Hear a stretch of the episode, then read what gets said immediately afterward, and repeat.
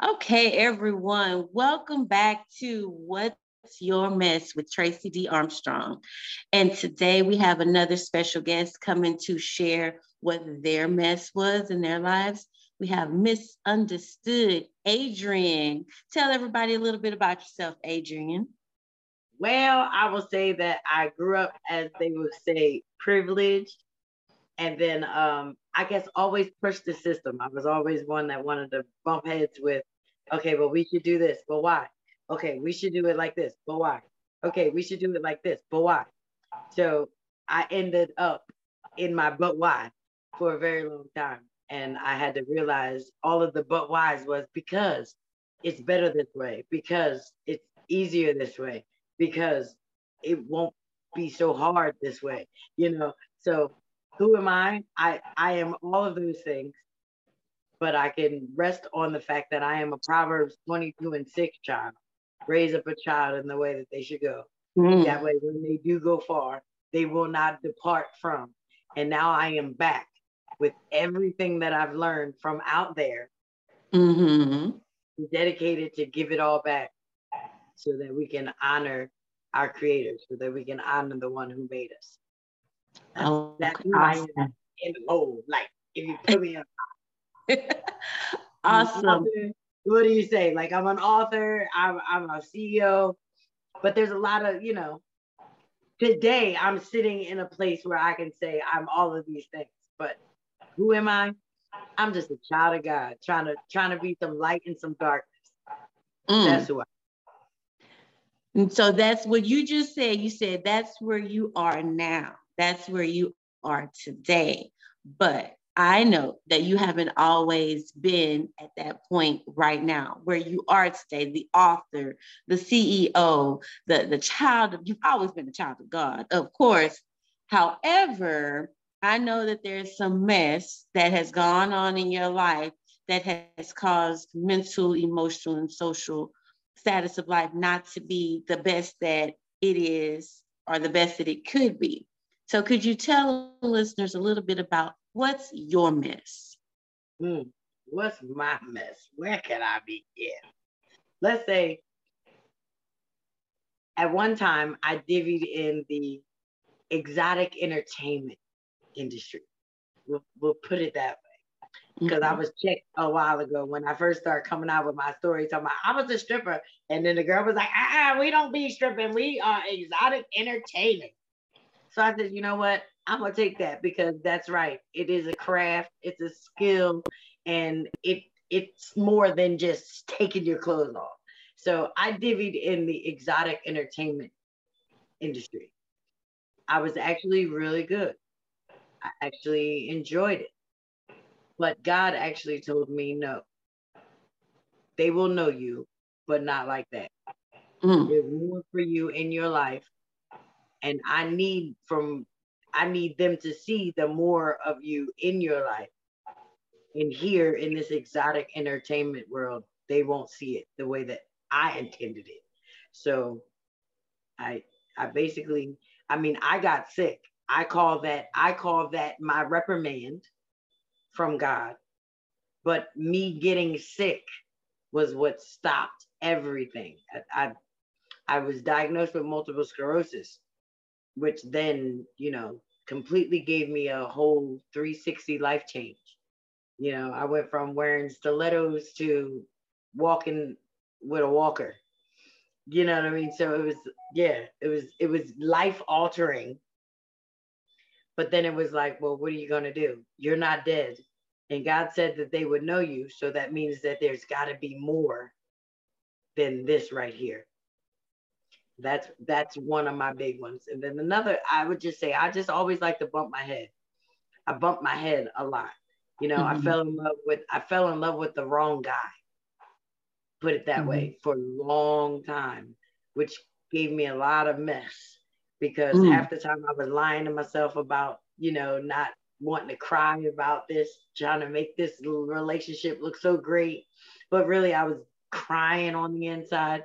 And, you know, when you're not right on the inside, you have a hard time showing up in places where you're supposed to be, you know, and that was I want to say that's what molded me to become the person that I am today. All of those, you know, almost theirs and bump your heads because of, you know, or that self-sabotager that just tells us we shouldn't be in this room right now. Like, back out because this is not where we're supposed to be.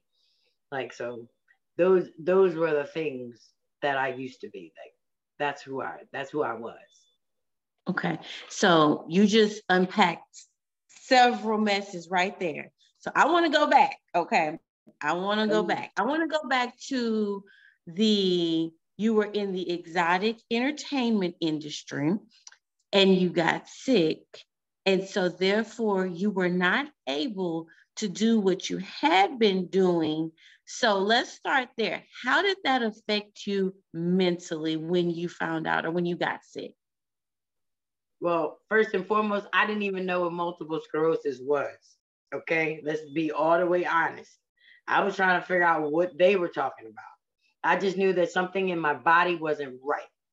You know how, well, I'm a 77 baby. So, you know, we used to make fun of the kid that was a little bit, you know, like little head, big shoulders.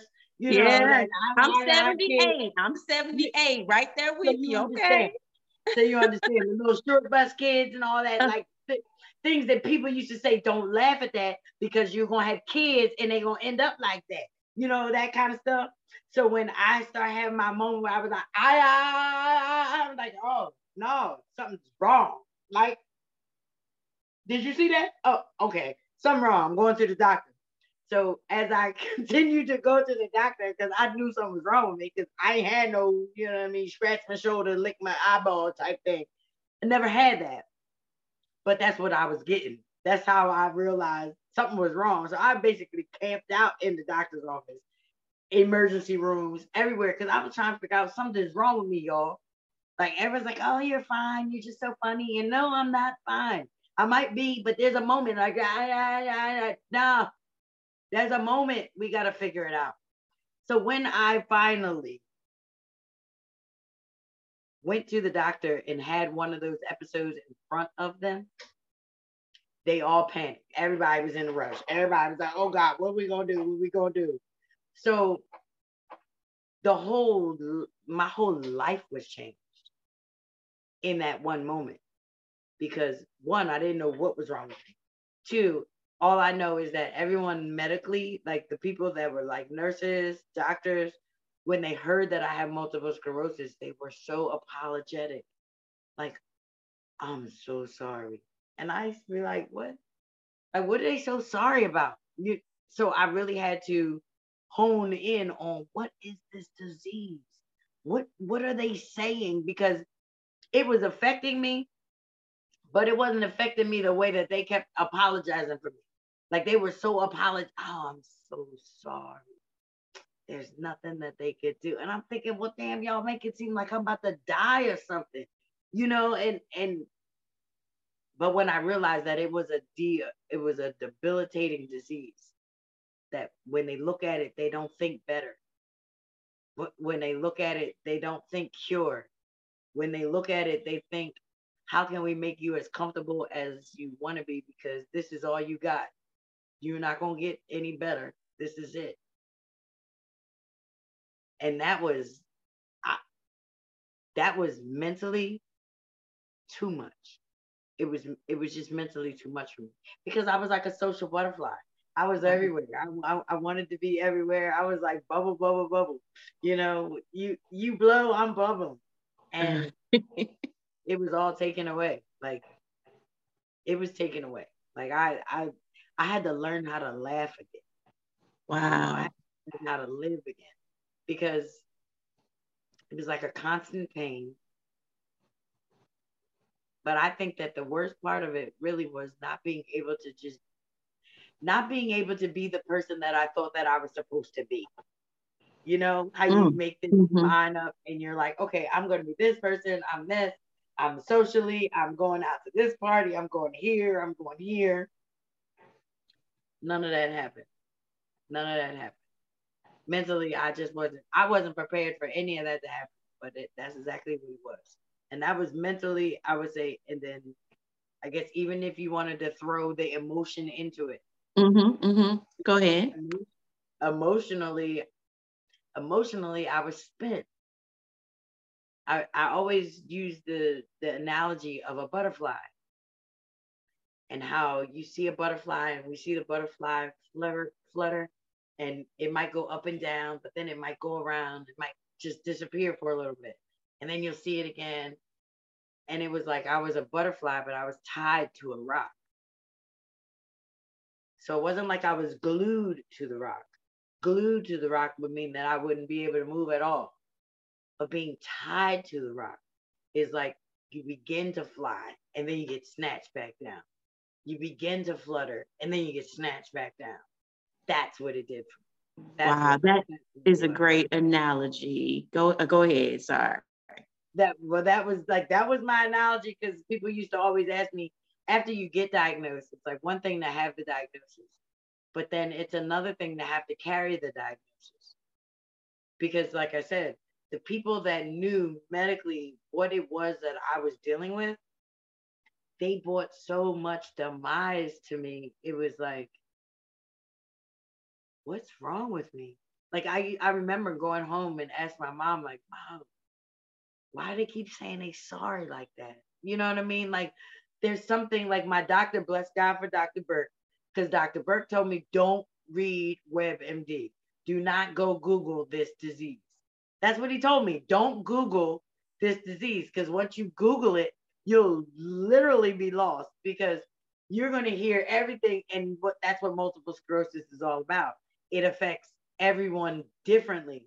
So how it affects me, it might not affect your aunt that you know that has it, you know, or the girlfriend that you used to have. Like, so everyone is different. So as we sit and we talk about it, if I was to listen to everything that everybody was saying, I would be completely lost. So I bless God, because he said, don't do it.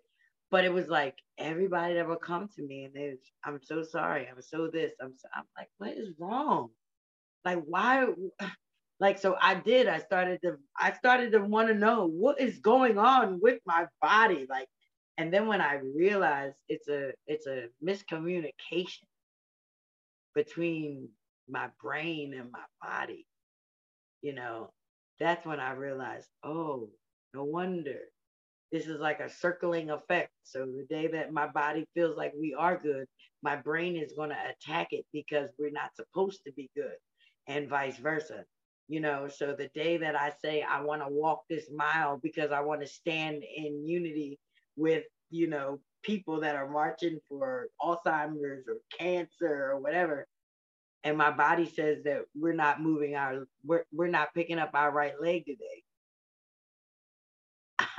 I'm not walking, you know, so it's different. So emotionally, it really became, okay, I want to rock out with y'all, but I can't even rock out with y'all because, you know, I don't move the same way y'all move. Like, you might get in the car and be ready to roll. Like, you got heels on the back.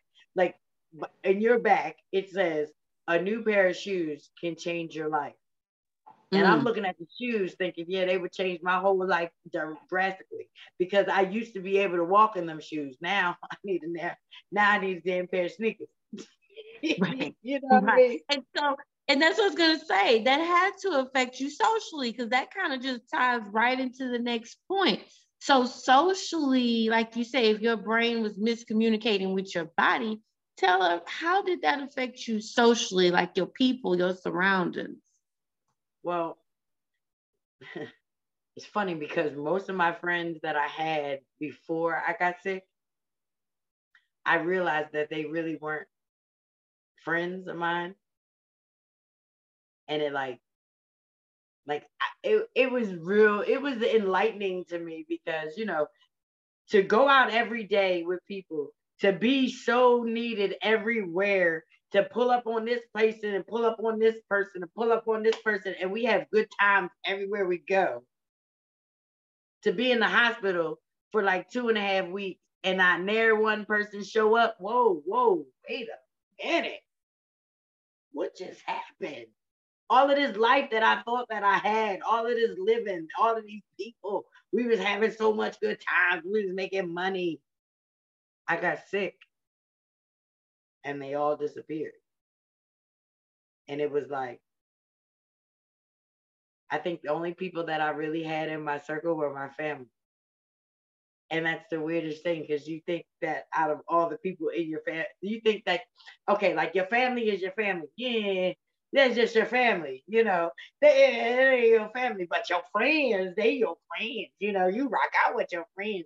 When I realized that I had no friends, and the only people that was coming to sit with me and hang with me was my family, it was major, okay? It was major. And I mean, it was so major that because of all of the different life changes that I was going through, it got me closer into the word. You know what I mean? Like I started reading the word more. So as I'm reading the word more, now I'm realizing, okay, I don't have anything to do with them anyway. You know what I mean? Like they on a whole different vibe than I'm on, because I'm thanking God that I'm alive. And like today, I can move my hands, I can move my legs, you know what I'm saying? I can move around. I might even give you a little dance or something. I might not be able to dance all night like I used to, but I can at least go out there and give you a dance. So to even have all of that happening, and I look back at the friends, like of my circle, that circle is non-existent. Right. You know, I might have one or two people that call me out of the blue. Like, damn, girl, I was just checking on you, you know what I mean, seeing how it was. Mm-hmm. But I can say that the one thing that I know that for a while, I think that was one of the hardest things. Because you think, like, socially, you've made it. You know, the people that are around, the people that surround you are the people that make you who you are. Right. But when I realized that they weren't real, I then had to start questioning, who am I? Am I real? You know, and it was like, but they used to all, like, I've had friends still to this day tell me that I was so strong. I was so, you know, I was always the person that they came to for the help. I was always the person that they came to talk them off the edge, you know. So for me to end up being the person that was sick, they didn't know how to handle it. They didn't know how to handle it. So I have a lot of friends that felt bad for falling off, but they didn't know how to come to me because, you know, we used to jump in the car. Now I got to walk it. Like, you know what I'm saying? Like we used to push the whips. They like, how are we going to get you in the two-seater? Okay. All right. Maybe we'll see you when we get back. You know what I mean? And I'm like, dang. You know what I mean? I don't want to take my walker to the party because one, I got to fold my walker up, put it in the trunk. When we get there, everybody want to jump out the car. We can't jump out the car because now we got to pull up at the front, open the trunk, get my walker out, put me on the curb waiting for you. Now, you know, I told you I was an exotic entertainer. So just imagine the exotic entertainers coming to do the show. And I get out like a whole paraplegic. Like, what is she about to do? Like, what kind of party is this? So needless to say, things change. They change. Things change a lot. You know, and then, you know, even boyfriends, like me getting closer to God, like broke up my relationship.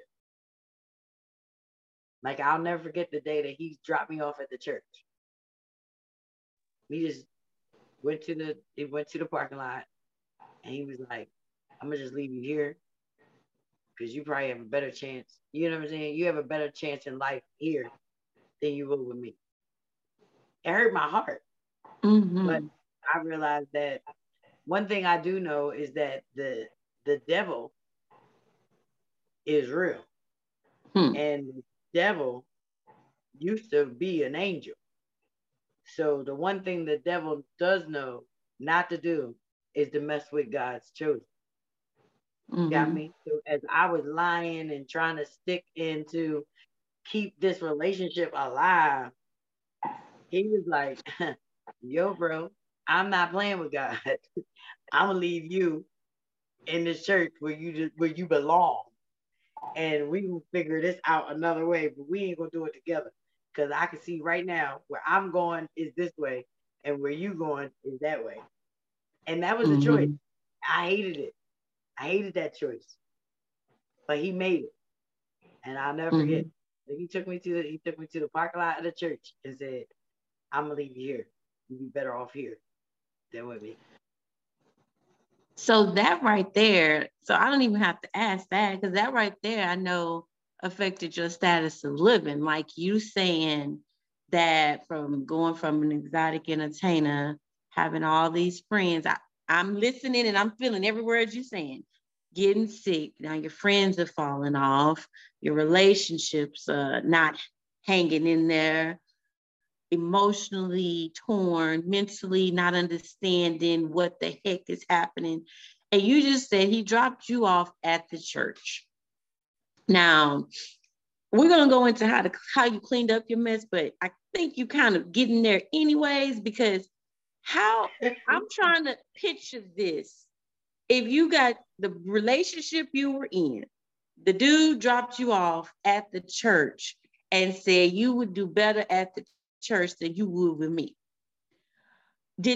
Was that a pivotal moment that kind of started to clean up the mess that you was going through at that moment? Or tell everybody what happened from there.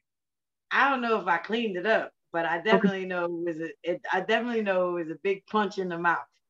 Okay. It was the biggest punch in the mouth of all, because I was lying. I had this idea of all these things that I thought that I was, it was everything that I, the drug dealer, the drug dealer boyfriend, get what you want. You live the flat, flashy high life and all that. But it wasn't me. So what hurt the most was the reality set in.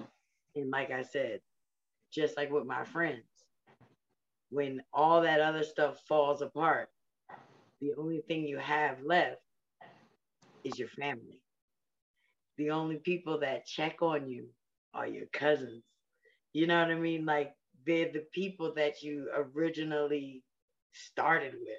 Like, they are your lineage. They are your line. And it was hard for me, because I tried to do everything outside of my family. Like, I didn't need to do what my family did, because I did this. But when I realized that all of this was not even real, it was like, okay, what am I supposed to do? So of course I resorted back to what I knew, and that was God. It was always a constant in my life. I always sang somewhere. So, I sang at funerals and all that kind of stuff. So no matter how far I would go left, I was still anchored. You know what I mean? So thank God for an anchor, because when I could have been completely lost, I never was able to get lost. I might be caught drifting, but because my anchor was still held, I couldn't go far. I couldn't go away. I couldn't get lost. That anchor kept pulling you back. And I'm telling you, I thank God for my anchor, because as it got harder out there, it was easier to come back, because it was like, you're out here fighting and you don't need to fight. It's like quicksand. When people are in quicksand, you think, okay, I'm gonna fight to get out of here. But really what you do when you are moving in quicksand is you sink faster. Yeah. And so it's like, you don't realize it because you're really trying to get out of it. And then when I realized I'm trying to do so much, and God is sitting here the whole time, just waiting on me. Like, I'm just waiting on you to look up. Like you are down here, you figured it out. You got all this down in the valley. You done worked it out. You know a friend, you know a man that know a man, you got the whole hookup in the valley. But all I need you to do is look up. And God was right there waiting on me. I mean, like, talking about, you know how we say, we waiting on God. I'm waiting on God. Oh, child, I'm waiting on God. God was literally like, honey, I am waiting on you. Mm. You know, just a thought. Just a thought. Just saying, I don't belong here. You know, it's like, I tell people all the time, sometimes you have to have your pig pen moment. Mm. You have to, you know, like, you know, especially if you, like I said in the very beginning, I was very privileged in the world's eyes of what privilege looked like. I would have been privileged, you know? So for me to even struggle, it don't sound right. It's not in the same, you know, it's not in the same vibe. My parents made sure that everything was set up so that I would never have to want or struggle in my life. But I made choices. I made decisions. I made things very, very, very hard for me. And when you look back at it, it's like the Bible. You know, that's like, I don't know how to say it, but when I started reading the Bible and started realizing that the people in the Bible were living stories like I was living, it mm-hmm. was easy for me to relate. That's why mm-hmm. I always say the pig pen moment. Like when the prodigal son went and he asked for his birthright, he got his inheritance. And then he went out and he did everything that he was big and bad enough to do. And then one day he found himself in the pig pen, eating the slops with the pig. And they were fighting over slops. And he just realized, I come from greatness. Yeah. I don't have to do this. Like, I'm about to be nowhere near any of this. Like, I don't even have to know. And that was like, it's like, you know how they say the epiphany? That was my, had a pig pen moment. Like, oh, wait a minute. It says I will not be begging. Wait a minute. Like, you know what I mean? It says, hold up. It says we live an abundant life. Oh, wait a minute. I'm the head, not the tail. You know, and I realized that, one, if you don't know, you'll go with whatever it is that somebody else is giving. Mm-hmm. That's why I'm big on letting kids know who they are, let them express themselves, and wanting them to know early who they are, because that way, a lot of the things that we think would plague them, it wouldn't, because they would never have any it wouldn't be in their vicinity. You know what I mean? They'd be like, oh, what? Drugs? Oh no, I'm a ball player. I don't do drugs. Yeah. Smoking. Oh, you can't smoke. You know, smoking is bad for you. And you just keep going. And it's not like the peer pressure of it, because then you realize you've already separated. They've already separated themselves from mess because they already have something in line of, I know this is who I am. And I mean, like I said, my parents did it. They did. But they didn't. That's all I knew when I was growing up. I didn't know any bad. So to me, you couldn't tell me that nothing was bad. I didn't know anything about it. I wasn't that kid. Like, you know, I guess my parents thought, you know, it'd be better off not to know these things.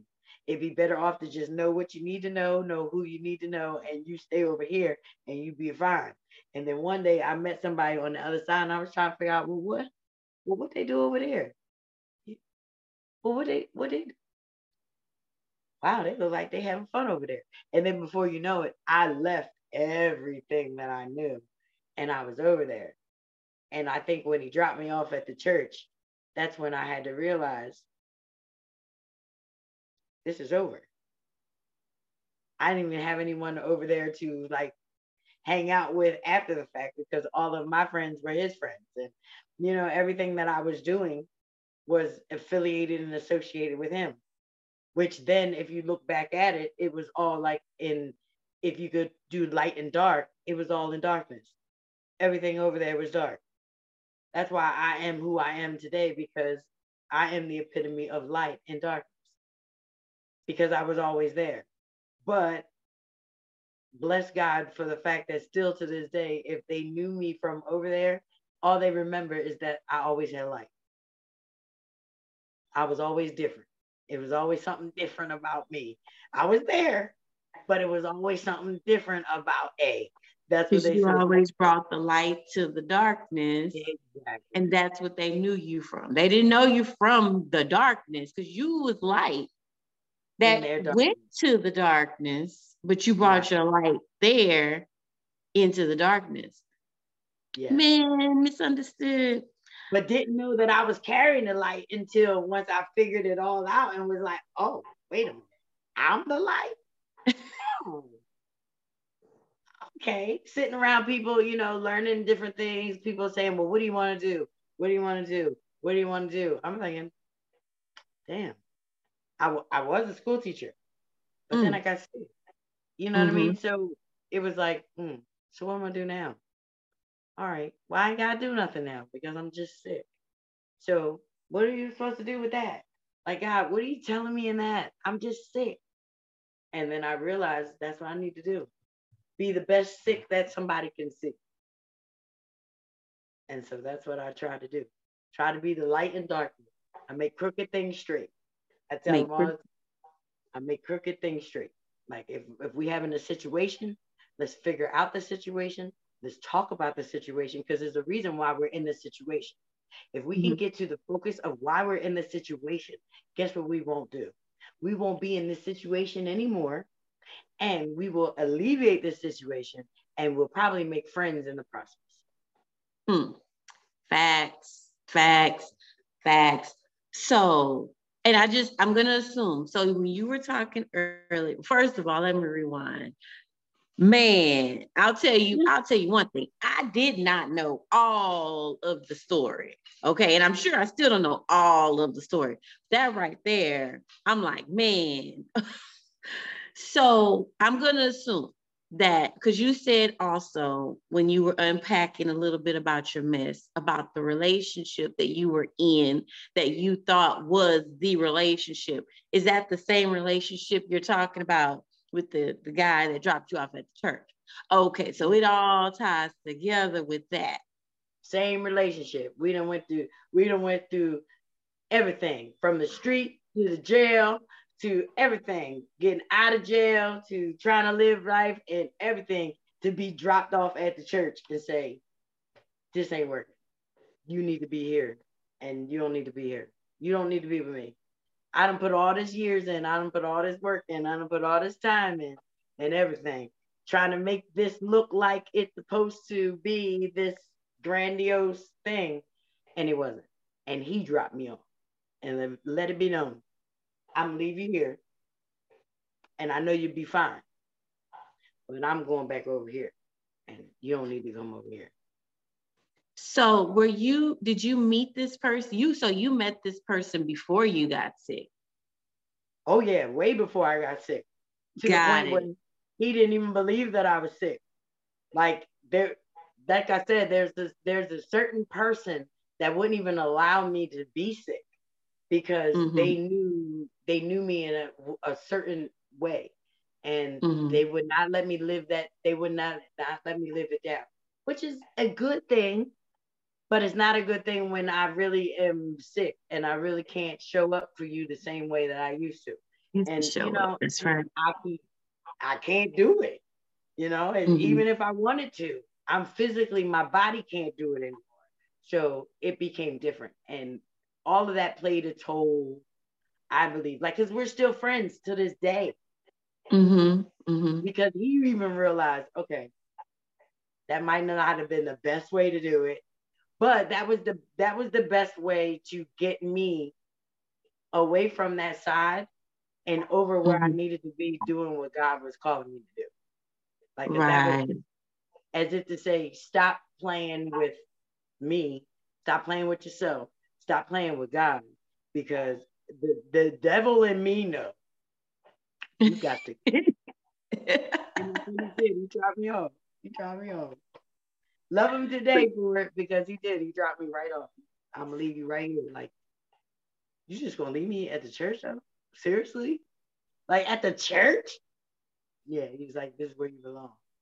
Like, so damn. I want to ask this question, and I'm gonna start wrapping up, but I do want to know. So with that, when he dropped you off, today you can say that you see the purpose behind the dropping you off. In that moment, what were you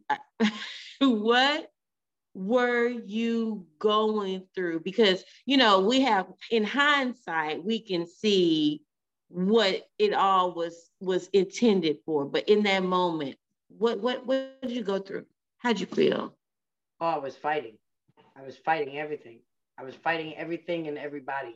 I was mad. I was disappointed. I was let down. I felt lied to. You know what I mean? Like all of the emotions that would go with just turmoil, you know, ready to fight at any given, because what you say, why you say that? Like, you know what I mean? Like who, like I became somebody different because I felt wrong and I blamed him. I blamed him for years. Like, I'm only like this because of you. You know what I mean? I'm not getting my life together because of you, because you left me and you should have did this and that. So I wouldn't say for about a good 4 or 5 years, I did nothing but was just mad. I was mad at the world. I was just mad, disappointed. I didn't want to show up. And if I did show up, I didn't give a fuck. Excuse me. I didn't care how I showed up. It didn't even matter to me, because at the end of the day, he don't want me. Nobody want me. You know what? I don't even want me. I'm here. Take me the way that I am. And I realized like that was the worst part of my life, because I literally had to realize that it wasn't even his fault. It was my fault. And that he used to always say, why you always, it's always what I did. It's always what I did. I did something to you. I hurt your feelings. I did this. I. And one day he was like, what did you do? What have you ever done? And I just sat there, because you don't know, you never want nobody to ask you nothing. What you do. I do. I didn't do it. What you mean? You did it. But that was when I realized I gotta stop lying to myself. You know, one, I deserve better. Two, I am better. And the only way that I'm gonna do that is if I demand it from me, and then you wouldn't be able to come at me half-assed. You know what I mean? If I know who I am, you can't come at me half-assed, because you just not, it's not gonna get far. It's not even gonna, it's not gonna play right. Because like, what'd you say? You know, but I want to say it took me about a good 4 or 5 years, because I was in a blame thing, like it was his fault. You know what I mean? And it was okay for me to be like that. It was the victim, put it that way. I was the whole victim. Like everyone that said anything to me, the reason why it didn't happen is because you did this and I couldn't do this. The reason why I didn't do it the right way is because you said this and then I did this. You know what I mean? And then I realized I'm a victim. I'm defeated. And I will never be able to show the light in that, because I was covered with darkness myself. That's what that's when I realized, okay, I now know that no situation is too strong, no situation is too tough for me to not be able to shine light through, on it, and for it, so that someone else can see it in a different light. Because we all go through things. But we all go through things. And I still go through things with my MS and everything on a daily basis. But what I also realize is that somebody could be watching. And I'm not going through it. Like, you know, all of us always think that whatever we're going through is our thing. You know, oh, I'm going through this because this is me. Oh, well, you know, it's just hard being me. And it has nothing to do with you. It has nothing to do. It always had something to do with someone that was close to me, that was watching me go through whatever it was I was going through. And that's when I realized, oh, God, you is vicious. Like, God is nothing to be played with, okay? It's straight up out the box. That's why if you know anything about me, my tag say God got goons. Why? Because God is the only thing. God is the only only take somebody that has nothing, nobody knows anything about them, give them everything that they need, give them the words to say, give them the doors to go into, say what they want to say. And the only reason why they said all of that to do all of that was just so that somebody in the group could say, that was God. That is good. I'm sorry. I don't know nobody that's doing it. I'm telling you, still to this day, I don't know anybody that could just come in and alter everything. Talk about change the instance like that. That's God. And I'm one of his favorites. So I put it out there. I tell people any day of the week, whatever you are going through, understand that when you see God in it, then you start to understand why you're going through. And then you be able to wear it. And then once you understand why you're going through what you're going through, it becomes different. Your prayers become different because you kind of say, well, you know, I thank you for that, God, because, you know, I actually helped two people in that. Right. In all of them tears, you thinking you crying and stuff, but somebody else is watching you just keep going. Right.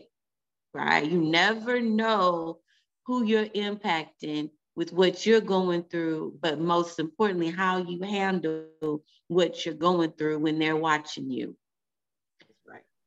Well, MsUnderstood Adrienne, you've helped me at the same time. I'm sure you've helped the listeners and the viewers. Is there anything, I know that you have products and I know that you're out there in other platforms.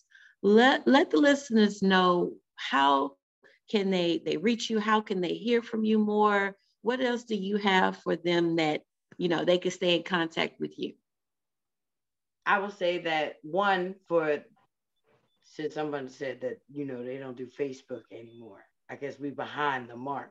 You know, I still have a Facebook page. So if you are a Facebooker and just want to Facebook, we can Facebook. I'm just simply Adrienne Allen. That's with two N's. Adrienne Allen. You see me, I'm a little blonde-haired girl smiling at you. You know, it's real simple. I realize there's a lot of us, but it's only one me. I'm the blonde-haired, blue-eyed Jesus that they lied to you about. That's what I tell people all the time. Just in case you didn't know who I was, you know. Pick the one with the blonde hair, it's me. If you're on TikTok, I'm MsUnderstood Adrienne. That's MsUnderstood. So, of course, I have multiple sclerosis. So it's MsUnderstood Adrienne. That's TikTok and YouTube. I do have a company that is named IMA Industry, LLC. IMA Industry is actually in the process of building. The reason why I say that is because I started out and I was just like, you know, I'm going to go to different companies and I'm going to talk to them about customer loyalty. I just like to go into industries where people feel welcome, right? So this is what I wanted to do. This is what IMA Industry was all about. I think I started my company in January 2000. So that means by March, we was all shut down and nobody was going anywhere. And I was like, okay.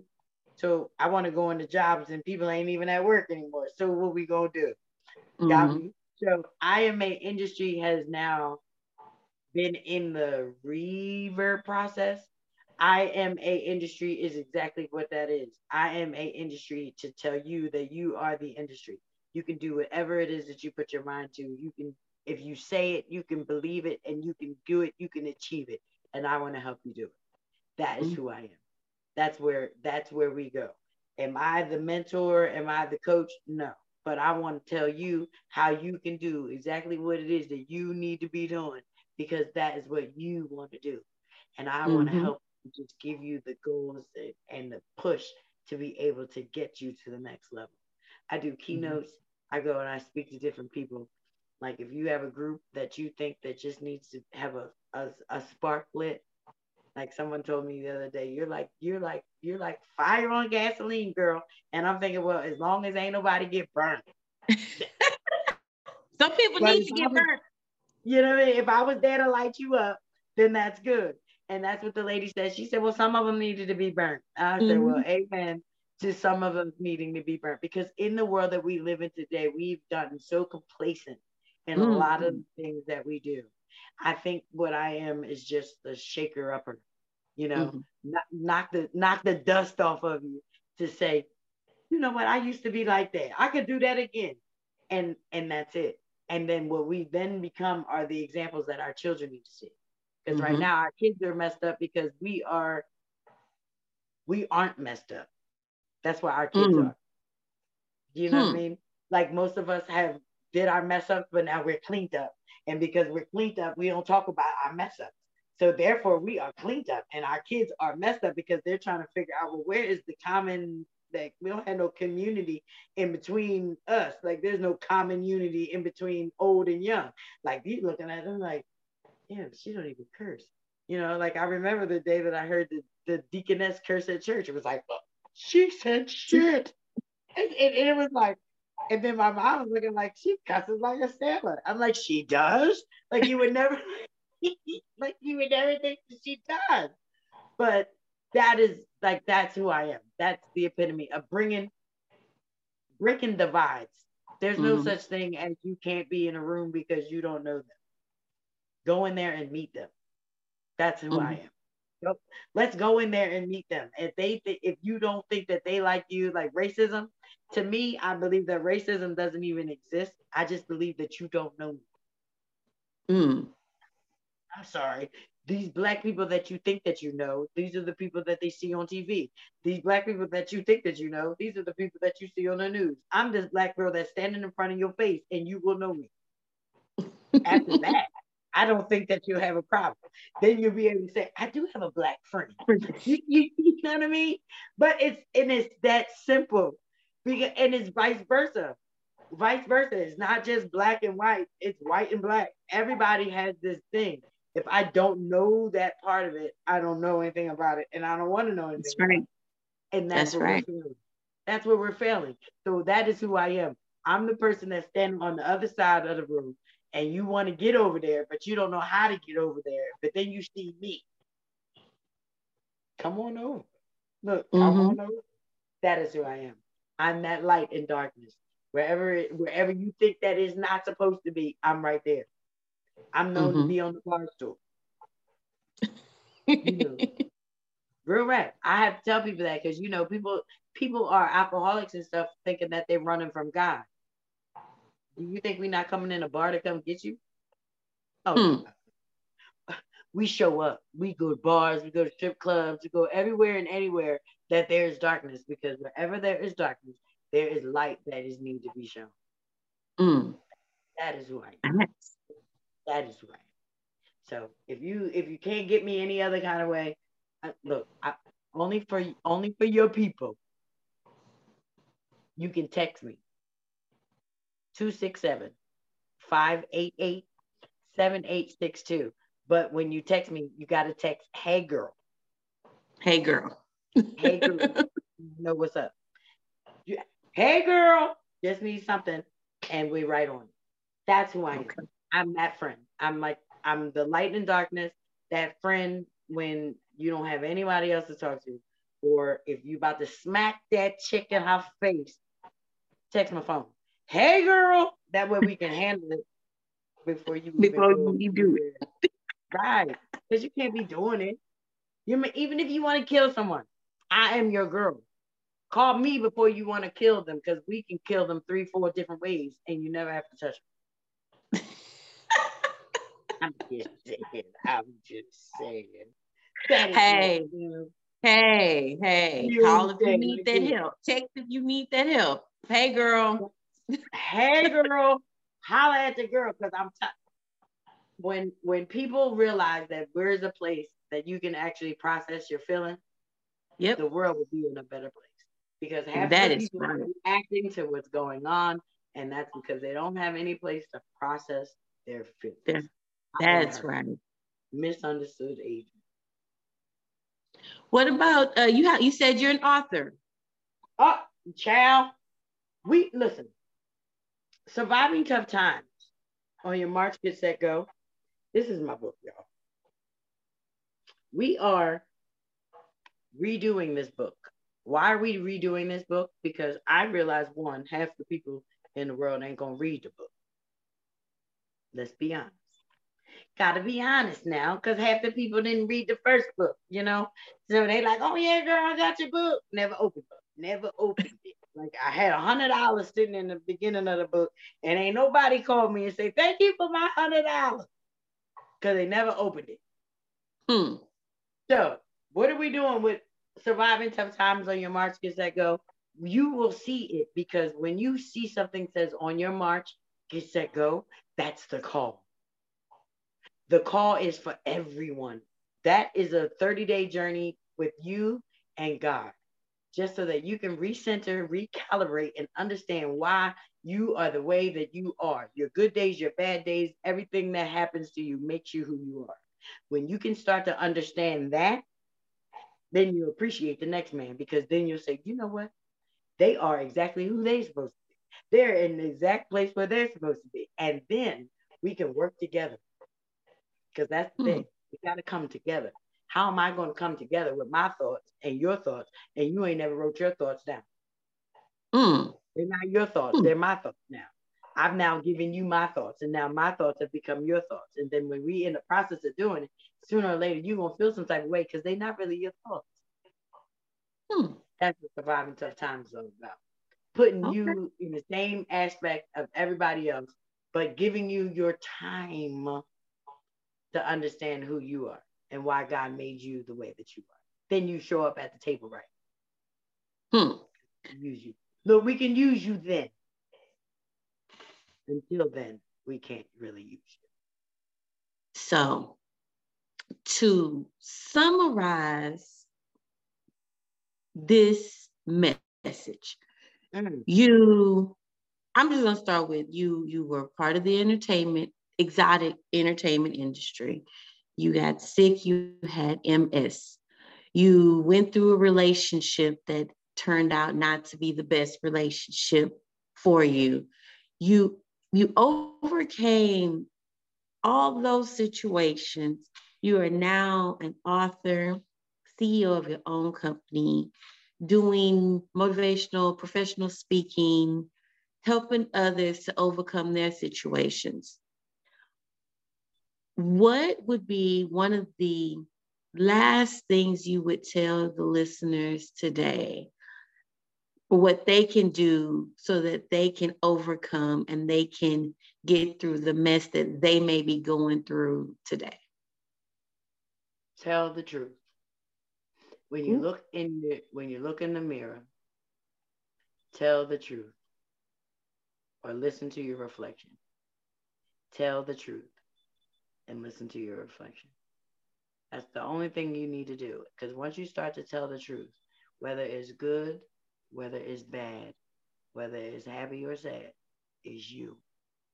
And as long as you can understand that it's you, you still got a shot. Tell the truth. As long as you're lying, you don't be able to see the truth. So therefore, each day goes by, and then you have nothing to stand on but a lie.